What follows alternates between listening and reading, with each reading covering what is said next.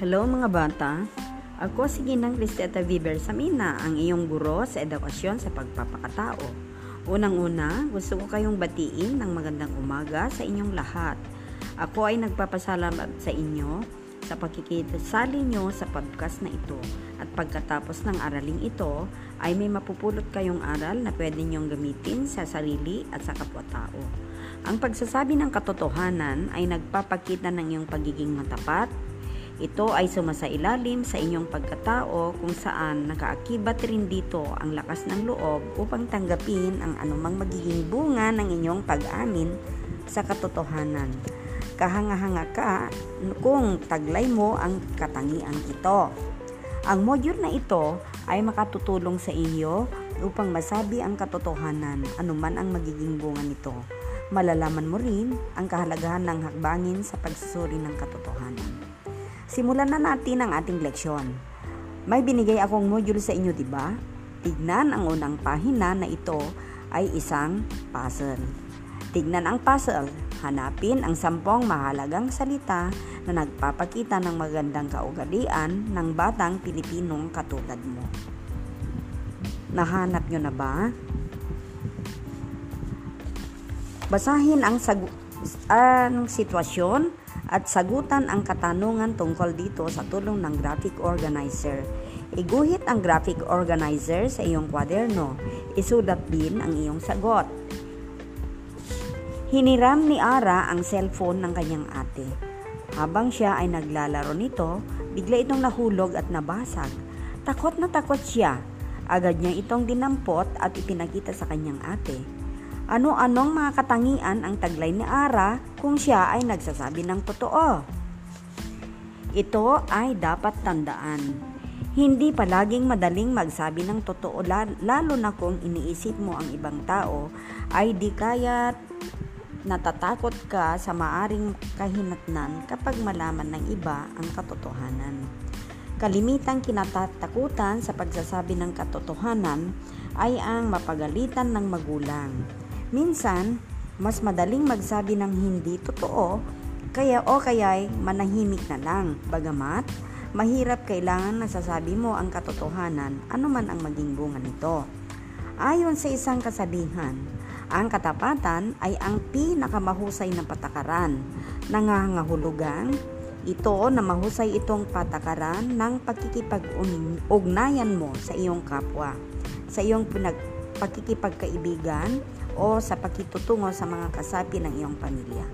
Mahalaga ang pagsasabi ng katotohanan. Bakit mahalaga ang pagsasabi ng katotohanan?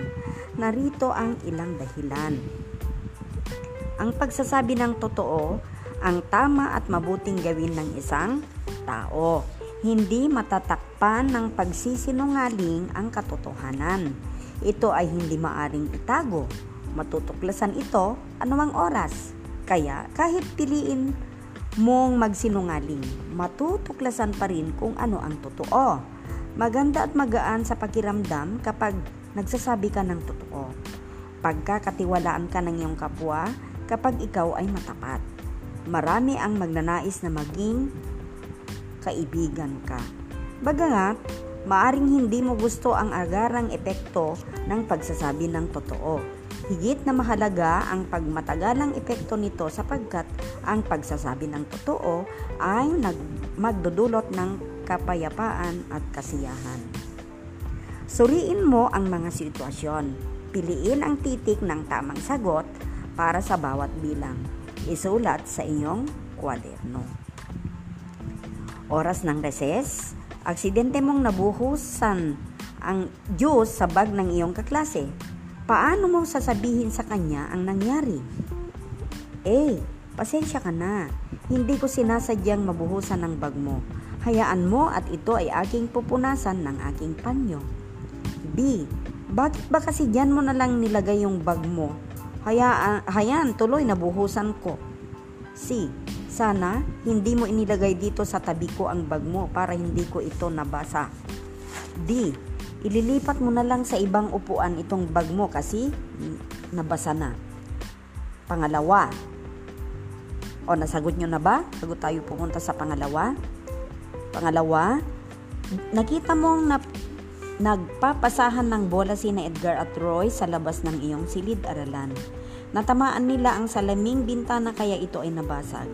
Ano ang sasabihin mo sa inyong guro na alam mong magagalit sa iyong klase kapag malaman ito? A. Ma'am, hindi ko po alam kung sino ang nakabasag niyan kasi dito lang naman ako sa loob ng silid-aralan. B. Ma'am, sina Edgar at Roy po ang nakatama niyan kanina habang sila ay nagpapasahan ng bola. C. Ma'am, mga taga-ibang seksyon po siguro ang nakabasag niyan. Kanina sa kanilang pagdaan dito. D. Ma'am, siguro po sina Ana at Lisa ang nakabasag kasi sila po ang nagtatakbuhan kanina. O, nakapili na ba kayo? Bago ta tayo dadako sa ikatlo Pangatlo, naabutan mong pinapagalitan ng iyong tatay ang kapatid mong dahil nakita niyang sira ang gripo sa iyong lababo. Alam mong ikaw ang nakasira nito. Paano mo sasabihin sa iyong tatay? A. Sila po tatay ang nag-iwan niyan kaya dapat lang na sila ay pagalitan. B. Hindi ko po alam na babahain tayo dito kapag iniwan ko lamang ang gripong sira. C. Ako po tatay ang may kasalanan kaya huwag mo na po silang pagalitan. D. Pasensya na po tatay at hindi ko agad nasabi sa inyo na nasira ko ang gripo kanina habang ako ay naliligo. O, nasagot nyo na, na ba? O, gawin natin ang o suriin natin ang mga sitwasyon at lagyan ng check kung ito ay nagsasabi ng katotohanan. Ano man ang magiging bung at X naman kung hindi. Kaya ang ilagay natin ay check at saka X. Una, inamin ni Jessica na siya ang nakabali ng ruler ng kanyang kuya kahit alam niyang hindi na siya pahihiramin nito. Ano ang sagot? Check or X? Pangalawa, sinabihan ni Pe ang kanyang nakababatang kapatid na huwag isumbong ang, sa kanilang nanay na napunit niya ang kortina upang hindi sila mapalo nito. Ano ang sagot? Check or X. Pangatlo, hinayaan mo lang na mapalo ng iyong tatay ang kuya mo dahil ito ang napagkamalang kumuha ng pera sa kanyang pitaka. Check or X. Apat, nakita mong itinulak ni Fine si Joe kaya nahulog ito sa kanyang kinatayuan. Pero dahil ayaw mong madamay, ay hinayaan mo na lamang ito. Check or X. Panglima, sinabi mo sa inyong tatay ang nawawala mong baon kahit alam mong pagagalitan kanya. Check or X. Padadako naman tayo sa gawaing pangalawa. Habang ikaw ay naglalakad, pauwi galing sa eskwela, Nakita mong nabunggo ng isang sasakyan ang kaklase mong nagbibisikleta. Ikaw ay natakot sa pangyayari kaya mabilis kang naglakad pa uwi. Tama ba ang iyong ginawa? Kung ang sagot ay oo, bakit? Kung ang sagot ay hindi, bakit?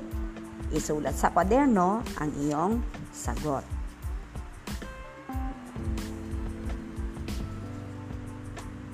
Ito ang mga dapat natin isaisip. Ano ang dapat mong gawin upang masabi ang katotohanan anuman ang magiging bunga nito?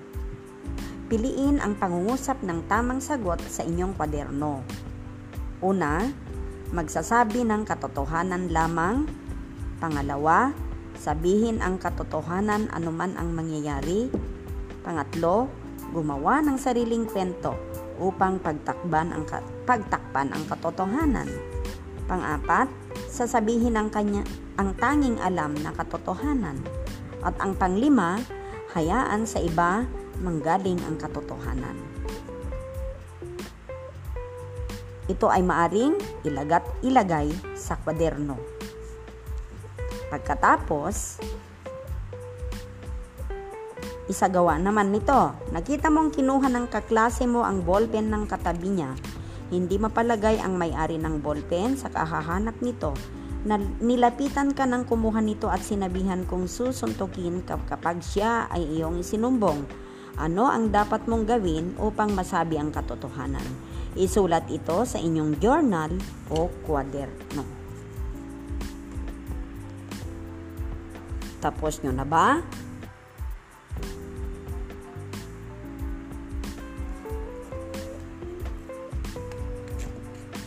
O, sagutin natin ito. Lagyan ng masayang mukha kung ang pangusap na nagsasabi ng katotohanan, anuman ang maging bunga nito, at malungkot na mukha naman kung hindi. Handa na ba kayo? Una, ipinapaalam ko agad ang totoong pangyayari upang mabigyang solusyon ang problema kahit alam kong magagalit sila sa akin. Masaya o malungkot na mukha. Pangalawa, sinabi ko agad sa aking mga kaibigan ang aking kasalanan upang hindi sila madamay. Masaya o malungkot. Pangatlo, sinisigurado ko ang bawang katotohanan lamang ang aking sasabihin kung ako ay tinatanong upang alamin ang totoo. Masaya o malungkot. Pangapat, Lagi kong tatandaan na mas mabuting magsinungaling kaysa mapagalitan at mapalo. Masaya o malungkot. Panglima, tatakpan ko ang kasalanang nagawa ng aking kapatid upang hindi siya mapalo ni nanay. Masaya o malungkot. Tapos na? Ngayon ay meron tayong karagdagang gawain. Kaarawan ng iyong kapatid, kaya inanyayahan ng iyong nanay ang mga kaibigan at kalaro mo may palaro na pabitin kaya nagsisiksikan kayo sa pagkuha ng mga laruan. Naitulak mo nang hindi sinasadya ang batang katabi mo. Natumba ito at nagasgasan ng kamay at tuhod. Ayon sa sitwasyon, sitwasyon sa iyong nabasa, ano ang iyong dapat gawin? Isulat ang iyong sagot sa loob ng laruang nasa pabitin o nasa larawan. Iguhit ang larawan sa iyong journal o kwaderno at isulat ang iyong sagot. Nakita nyo ba ang mga larawan?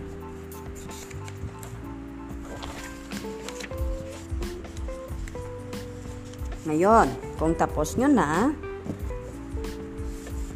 na ibabahagi na sa inyo ng module na ito ang paraan ng pagsasabi ng katotohanan, anuman ang maging bunga nito alam kung dahil dahil dito ay magsasabi ka na ng katotohanan. Ano man ang maaring mangyayari, hangad kong maisabuhay mo ito upang ikaw ay tularan at hangaan sa pagiging matapat.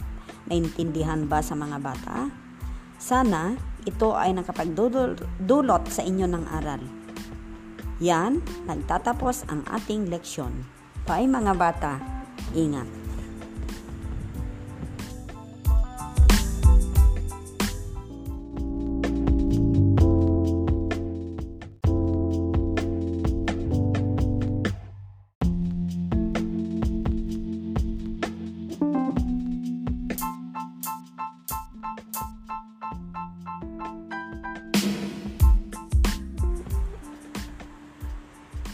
Mga bata, ako si Ginang Cristeta Viver Samina, ang iyong guro sa edukasyon sa pagpapakatao. Unang-una, gusto ko kayong batiin ng magandang umaga sa inyong lahat. Ako ay nagpapasalamat sa inyo sa pagkikisali nyo sa podcast na ito. At pagkatapos ng araling ito, ay may mapupulot kayong aral na pwede nyong gamitin sa sarili at sa kapwa-tao. Ang pagsasabi ng katotohanan ay nagpapakita ng iyong pagiging matapat, ito ay sumasailalim sa inyong pagkatao kung saan nakaakibat rin dito ang lakas ng loob upang tanggapin ang anumang magiging bunga ng inyong pag-amin sa katotohanan. Kahanga-hanga ka kung taglay mo ang katangiang ito. Ang module na ito ay makatutulong sa inyo upang masabi ang katotohanan anuman ang magiging bunga nito. Malalaman mo rin ang kahalagahan ng hakbangin sa pagsusuri ng katotohanan. Simulan na natin ang ating leksyon. May binigay akong module sa inyo, di ba? Tignan ang unang pahina na ito ay isang puzzle. Tignan ang puzzle. Hanapin ang sampung mahalagang salita na nagpapakita ng magandang kaugalian ng batang Pilipinong katulad mo. Nahanap nyo na ba? Basahin ang, sag- ang sitwasyon at sagutan ang katanungan tungkol dito sa tulong ng graphic organizer. Iguhit ang graphic organizer sa iyong kwaderno. Isulat din ang iyong sagot. Hiniram ni Ara ang cellphone ng kanyang ate. Habang siya ay naglalaro nito, bigla itong nahulog at nabasag. Takot na takot siya. Agad niya itong dinampot at ipinakita sa kanyang ate. Ano-anong mga katangian ang taglay ni Ara kung siya ay nagsasabi ng totoo? Ito ay dapat tandaan. Hindi palaging madaling magsabi ng totoo lalo na kung iniisip mo ang ibang tao ay di kaya natatakot ka sa maaring kahinatnan kapag malaman ng iba ang katotohanan. Kalimitang kinatatakutan sa pagsasabi ng katotohanan ay ang mapagalitan ng magulang Minsan, mas madaling magsabi ng hindi totoo kaya o kaya'y manahimik na lang. Bagamat, mahirap kailangan nasasabi mo ang katotohanan anuman ang maging bunga nito. Ayon sa isang kasabihan, ang katapatan ay ang pinakamahusay na patakaran. Nangangahulugan, ito na mahusay itong patakaran ng pakikipag-ugnayan mo sa iyong kapwa, sa iyong pinag pakikipagkaibigan o sa pakitutungo sa mga kasapi ng iyong pamilya. Mahalaga ang pagsasabi ng katotohanan. Bakit mahalaga ang pagsasabi ng katotohanan? Narito ang ilang dahilan. Ang pagsasabi ng totoo ang tama at mabuting gawin ng isang tao. Hindi matatakpan ng pagsisinungaling ang katotohanan. Ito ay hindi maaring itago. Matutuklasan ito anumang oras kaya kahit piliin mong magsinungaling, matutuklasan pa rin kung ano ang totoo. Maganda at magaan sa pakiramdam kapag nagsasabi ka ng totoo. Pagkakatiwalaan ka ng iyong kapwa kapag ikaw ay matapat. Marami ang magnanais na maging kaibigan ka. Bagamat, maaring hindi mo gusto ang agarang epekto ng pagsasabi ng totoo Higit na mahalaga ang pagmatagalang epekto nito sapagkat ang pagsasabi ng totoo ay magdudulot ng kapayapaan at kasiyahan. Suriin mo ang mga sitwasyon. Piliin ang titik ng tamang sagot para sa bawat bilang. Isulat sa inyong kwaderno. Oras ng reses, aksidente mong nabuhusan ang juice sa bag ng iyong kaklase Paano mo sasabihin sa kanya ang nangyari? Eh, pasensya ka na. Hindi ko sinasadyang mabuhusan ng bag mo. Hayaan mo at ito ay aking pupunasan ng aking panyo. B. Bakit ba kasi dyan mo na lang nilagay yung bag mo? Hayaan, hayaan, tuloy nabuhusan ko. C. Sana hindi mo inilagay dito sa tabi ko ang bag mo para hindi ko ito nabasa. D ililipat mo na lang sa ibang upuan itong bag mo kasi nabasa na. Pangalawa, o nasagot nyo na ba? Bago tayo pumunta sa pangalawa. Pangalawa, nakita mong na, nagpapasahan ng bola si na Edgar at Roy sa labas ng iyong silid-aralan. Natamaan nila ang salaming bintana kaya ito ay nabasag. Ano ang sasabihin mo sa inyong guro na alam mong magagalit sa inyong klase kapag malaman ito? A. Ma'am, hindi ko po alam kung sino ang nakabasag niyan kasi dito lang naman ako sa loob ng silid-aralan. B. Ma'am, sina Edgar at Roy po ang nakatama niyan kanina habang sila ay nagpapasahan ng bola. C. Ma'am, mga taga-ibang seksyon po siguro ang nakabasag niyan kanina sa kanilang pagdaan dito. D. Ma'am, siguro po sina Ana at Lisa ang nakabasag kasi sila po ang nagtatakbuhan kanina. O, nakapili na ba kayo? Bago ta tayo dadako sa ikatlo. Pangatlo, naabutan mong pinapagalitan ng iyong tatay ang kapatid mong dahil nakita niyang sira ang gripo sa iyong lababo. Alam mong ikaw ang nakasira nito. Paano mo sasabihin sa iyong tatay? Eh, sila po tatay ang nag-iwan niyan, kaya dapat lang na sila ay pagalitan. B. Hindi ko po alam na babahain tayo dito kapag iniwan ko lamang ang gripong sira. C. Ako po tatay ang may kasalanan kaya huwag mo na po silang pagalitan. D. Pasensya na po tatay at hindi ko agad nasabi sa inyo na nasira ko ang gripo kanina habang ako ay naliligo. O, nasagot nyo na, na ba? O, gawin natin ang o suriin natin ang mga sitwasyon at lagyan ng check kung ito ay nagsasabi ng katotohanan. Ano man ang magiging bung at X naman kung hindi. Kaya ang ilagay natin ay check at saka X. Una, inamin ni Jessica na siya ang nakabali ng ruler ng kanyang kuya kahit alam niyang hindi na siya pahihiramin nito. Ano ang sagot? Check or X. Pangalawa, sinabihan ni Pe ang kanyang nakababatang kapatid na huwag isumbong ang, sa kanilang nanay na napunit niya ang kortina upang hindi sila mapalo nito. Ano ang sagot? Check or X. Pangatlo, hinayaan mo lang na mapalo ng iyong tatay ang kuya mo dahil ito ang napagkamalang kumuha ng pera sa kanyang pitaka. Check or X. Apat, nakita mong itinulak ni Fine si Joe, kaya nahulog ito sa kanyang kinatayuan. Pero dahil ayaw mong madamay, ay hinayaan mo na lamang ito. Check or X. Panglima, sinabi mo sa inyong tatay ang nawawala mong baon kahit alam mong pagagalitan kanya check or X. Padadako naman tayo sa gawaing pangalawa. Habang ikaw ay naglalakad, pauwi galing sa eskwela, nakita mong nabunggo ng isang sasakyan ang kaklase mong nagbibisikleta. Ikaw ay natakot sa pangyayari kaya mabilis kang naglakad pauwi. Tama ba ang iyong ginawa? Kung ang sagot ay oo, bakit? Kung ang sagot ay hindi, bakit? Isulat sa kwaderno ang iyong sagot.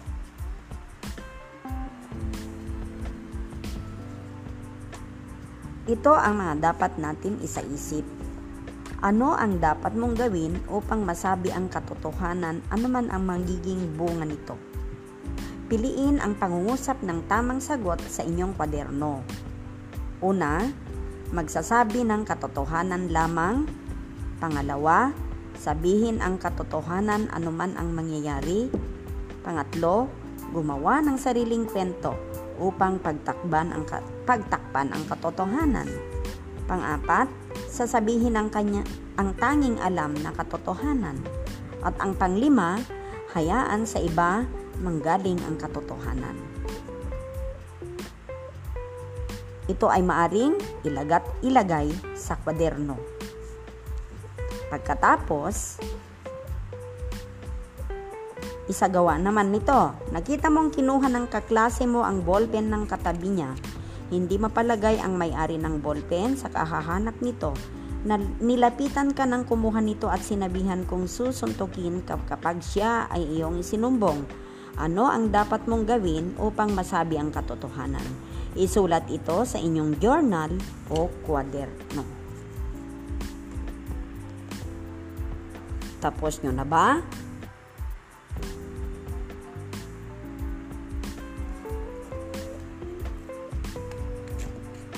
O, sagutin natin ito. Lagyan ng masayang mukha kung ang pangusap na nagsasabi ng katotohanan, anuman ang maging bunga nito, at malungkot na mukha naman kung hindi. Handa na ba kayo? Una, Ipinapaalam ko agad ang totoong pangyayari upang mabigyang solusyon ang problema kahit alam kong magagalit sila sa akin. Masaya o malungkot na mukha. Pangalawa, sinabi ko agad sa aking mga kaibigan ang aking kasalanan upang hindi sila madamay. Masaya o malungkot. Pangatlo, Sinisigurado kong bawang katotohanan lamang ang aking sasabihin kung ako ay tinatanong upang alamin ang totoo. Masaya o malungkot? Pangapat, Lagi kong tatandaan na mas mabuting magsinungaling kaysa mapagalitan at mapalo. Masaya o malungkot? Panglima, tatakpan ko ang kasalanang nagawa ng aking kapatid upang hindi siya mapalo ni nanay. Masaya o malungkot? Tapos na? Ngayon ay meron tayong karagdagang gawain. Kaarawan ng iyong kapatid, kaya inanyayahan ng iyong nanay ang mga kaibigan at kalaro mo. May palaro na pabitin kaya nagsisiksikan kayo sa pagkuha ng mga laruan. Naitulak mo nang hindi sinasadya ang batang katabi mo. Natumba ito at nagasgasan ng kamay at tuhod. Ayon sa sitwasyon, sitwasyon sa iyong nabasa, ano ang iyong dapat gawin? Isulat ang iyong sagot sa loob ng laruang nasa pabitin o nasa larawan. Iguhit ang larawan sa iyong journal o kwaderno at isulat ang iyong sagot. Nakita nyo ba ang mga larawan?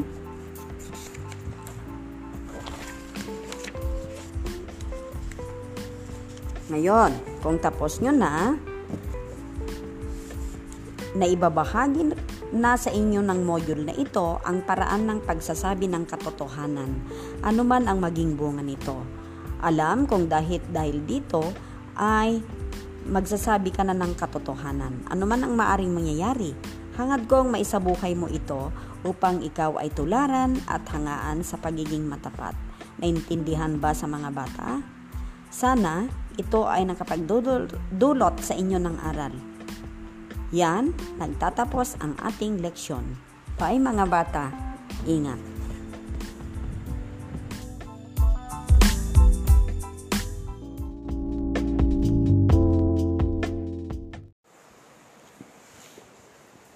Magandang umaga mga bata. Nagagalak akong makasama kayo muli sa ating paglalakbay tungo sa paglinang ng ating karunungan at kakayahan. Ako ang iyong guro, si Ginang Mary Ann S. Lagwa. Kumusta na kayo? Nagagalak din ba kayong pumasok muli at matuto? Sa ngayon, hindi muna tayo magkakasalo-salo sa loob ng silid-aralan. Dahil sa kasalukuyang kinakaharap na pandemya. Alam niyo ba ang tungkol dito? Dapat nating isaalang-alang ang ating kaligtasan at ang ating kalusugan. Kaya sa ganitong podcast na lang muna tayo mag-aral. Handa na ba kayo mga bata? Sa ating araw-araw na buhay, marami tayong nararanasan. Tama ba? Nakaririnig tayo ng bat iba't ibang kwento. Maari ito uh, kwento ni nanay, tatay, ate, kuya, lolo, lola, o ang iyong guro at mga kaibigan. Sa pakikinig at pagbabasa ng teksto, mahalaga na ang ating itong maunawaan. Bukod sa pagkilala sa mga tauhan sa kwento, maaari ring may iuugnay ang mga pangyayaring ito sa ating sariling karanasan. Mahilig ba kayong mag-alaga ng hayop? Anong hayop ang alaga ninyo? Paano ninyo ito inaalagaan? Narito ang isang kwento na siyang magpapaalaala sa atin sa ating karanasan.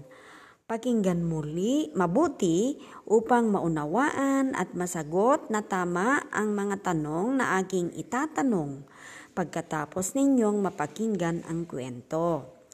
Ang kwentong inyong pakikinggan ay pinamagatang Kakaibang Baboy ni Kiel mula sa paulat ni Christina T. Fangon.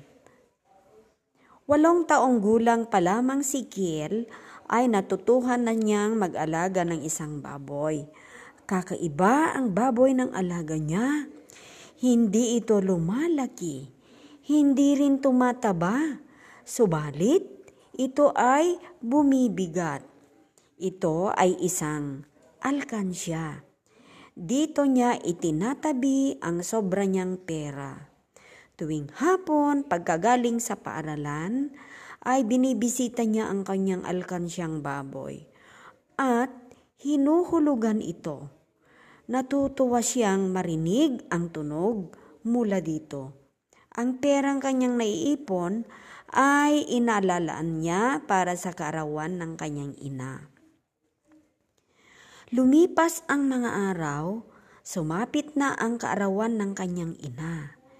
Kinuha niya ang kanyang baboy. Inalog-alog niya hanggang sa namakuha ang lahat ng laman nito. Tinapik-tapik niya ito at sinabi, Pangako, pabibigatin kita muli. Nalakab, nakalabas ng umiti si Kiel at bumili ng isang pulang blusa kasama ang kanyang kuya Clarence. Meron tayong mga karanasan na maihalin tulad sa ating nabasang kwento. Marunong ka rin bang mag-ipon? Maaaring ang sitwasyon ng inyong nabasa ay nangyari na sa iyo. Tara, balikan natin ang ating kwento. Sagutan ang sumusunod na mga tanong tungkol sa binasang kwento. Kumuha ng kwaderno o kunin ang module, bilugan ang letra ng iyong sagot. Sino ang pangunahing tauhan sa kwento? A. Clarence B. Nanay C. Kiel tapos na. Pangalawa, totoo bang baboy ang alaga ni Kiel? A. Opo. B. Hindi po.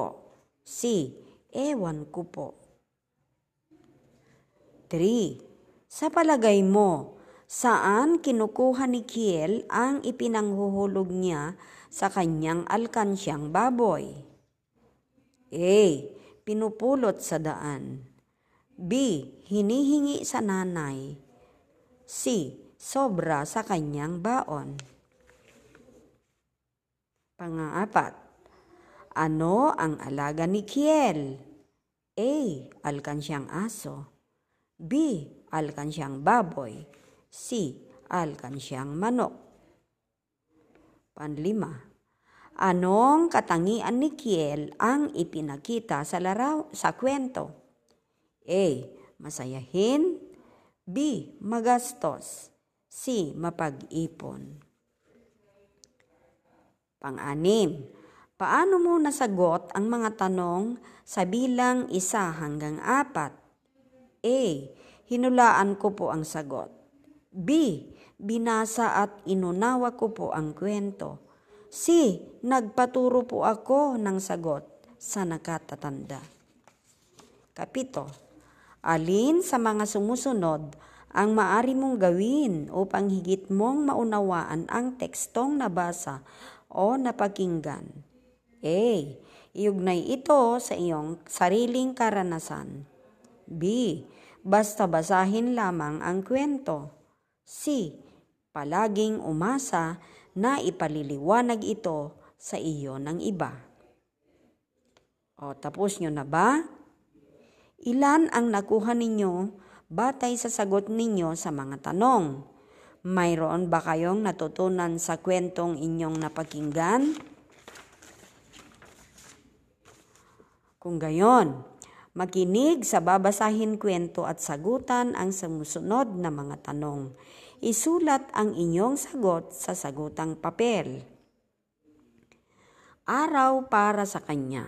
Akda ni Christina Tifangon. Araw ng linggo, maagang nagising ang mag-anak ni Aling Minda. Sabay-sabay silang kumain ng agahan at mabilis na naghanda para magsimba. Sa loob ng simbahan ay tahimik na nagdarasal ang lahat. Sumasabay sa awit na papuri at nakikiisa sa iba pang gawain. Matapos ang misa, ay masayang umuwi ang mag-anak. Anong araw nagsimba ang mag-anak ni Aling Minda? Pang-una, saan nagpunta ang mag-anak? Pangalawa, ano-ano ang mga ginawa nila sa simbahan?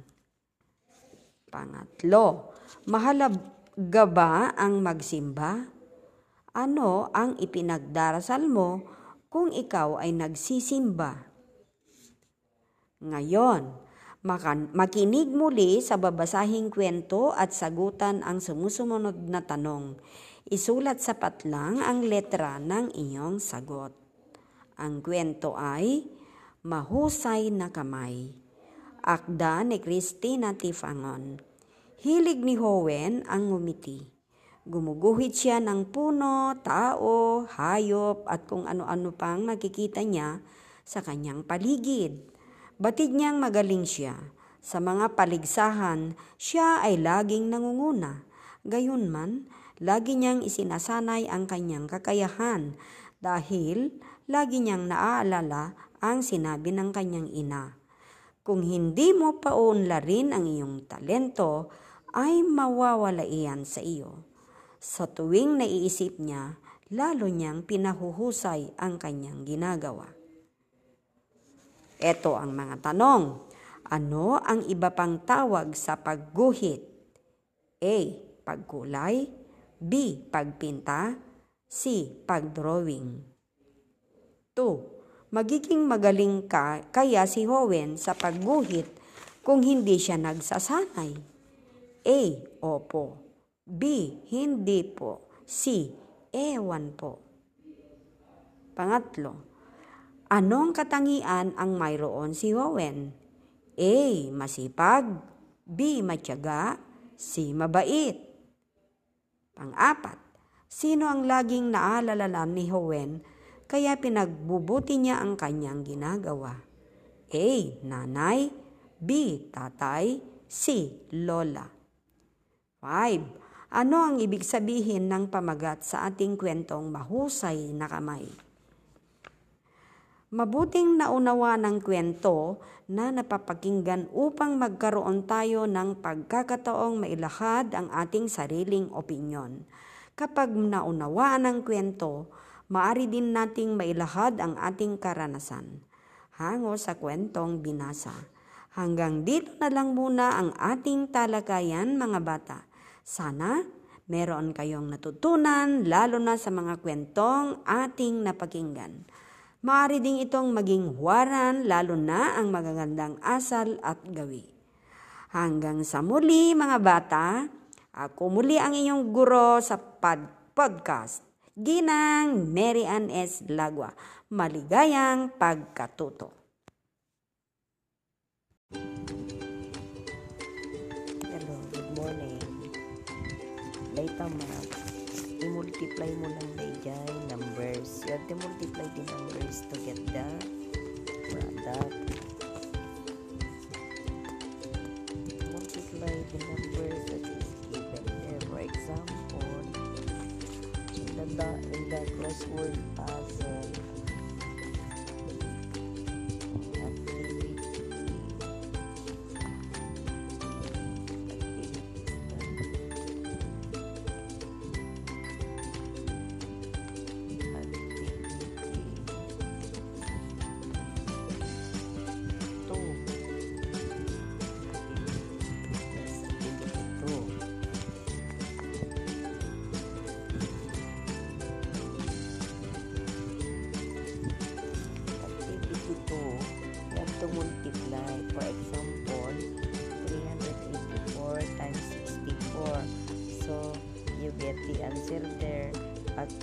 Pahalang. Never mind yung mga letters there na D and D. Pag sinabing across, pahalang. For example, in down naman, pababa, 586 times 37, your answer is 21,682. So, pababa, never mind the letter there na letter N. Don't mind that one. So, ganun ang gagawin. So, in task 2 naman, match the product. Task 2, match the product in column A, the multiplication sentence in column B. So, ang gagawin para makuha mo ay you have to multiply 133 times 33 what will be the product that you are that you can get so that you can match that number to letter A. In task 3, ganun pa rin. Digit multiplication. You have to multiply it 265 times 19 and then so may example naman dyan. Ganun din ang gagawin para makuha ang sagot. In task 4 ganun pa rin. Kasi makikita mo in every corresponding number there is a letter corresponds to it so that you can answer the question there. Can you get it? So, nakuha na. Para makuha mo yung sagot dito sa why can't a nose be 12 inches long? So, ano ang sagot? Ay may mga blanco dyan yan ilalagay ang mga corresponding letters that receives by the corresponding number after multiplying the different kinds of numbers there. That is the way how to get it. So, hope that you get the answer or you get the procedure on how to get to answer those questions. questions. All you have to do is to multiply the numbers the corresponding given multiplier. So that's all.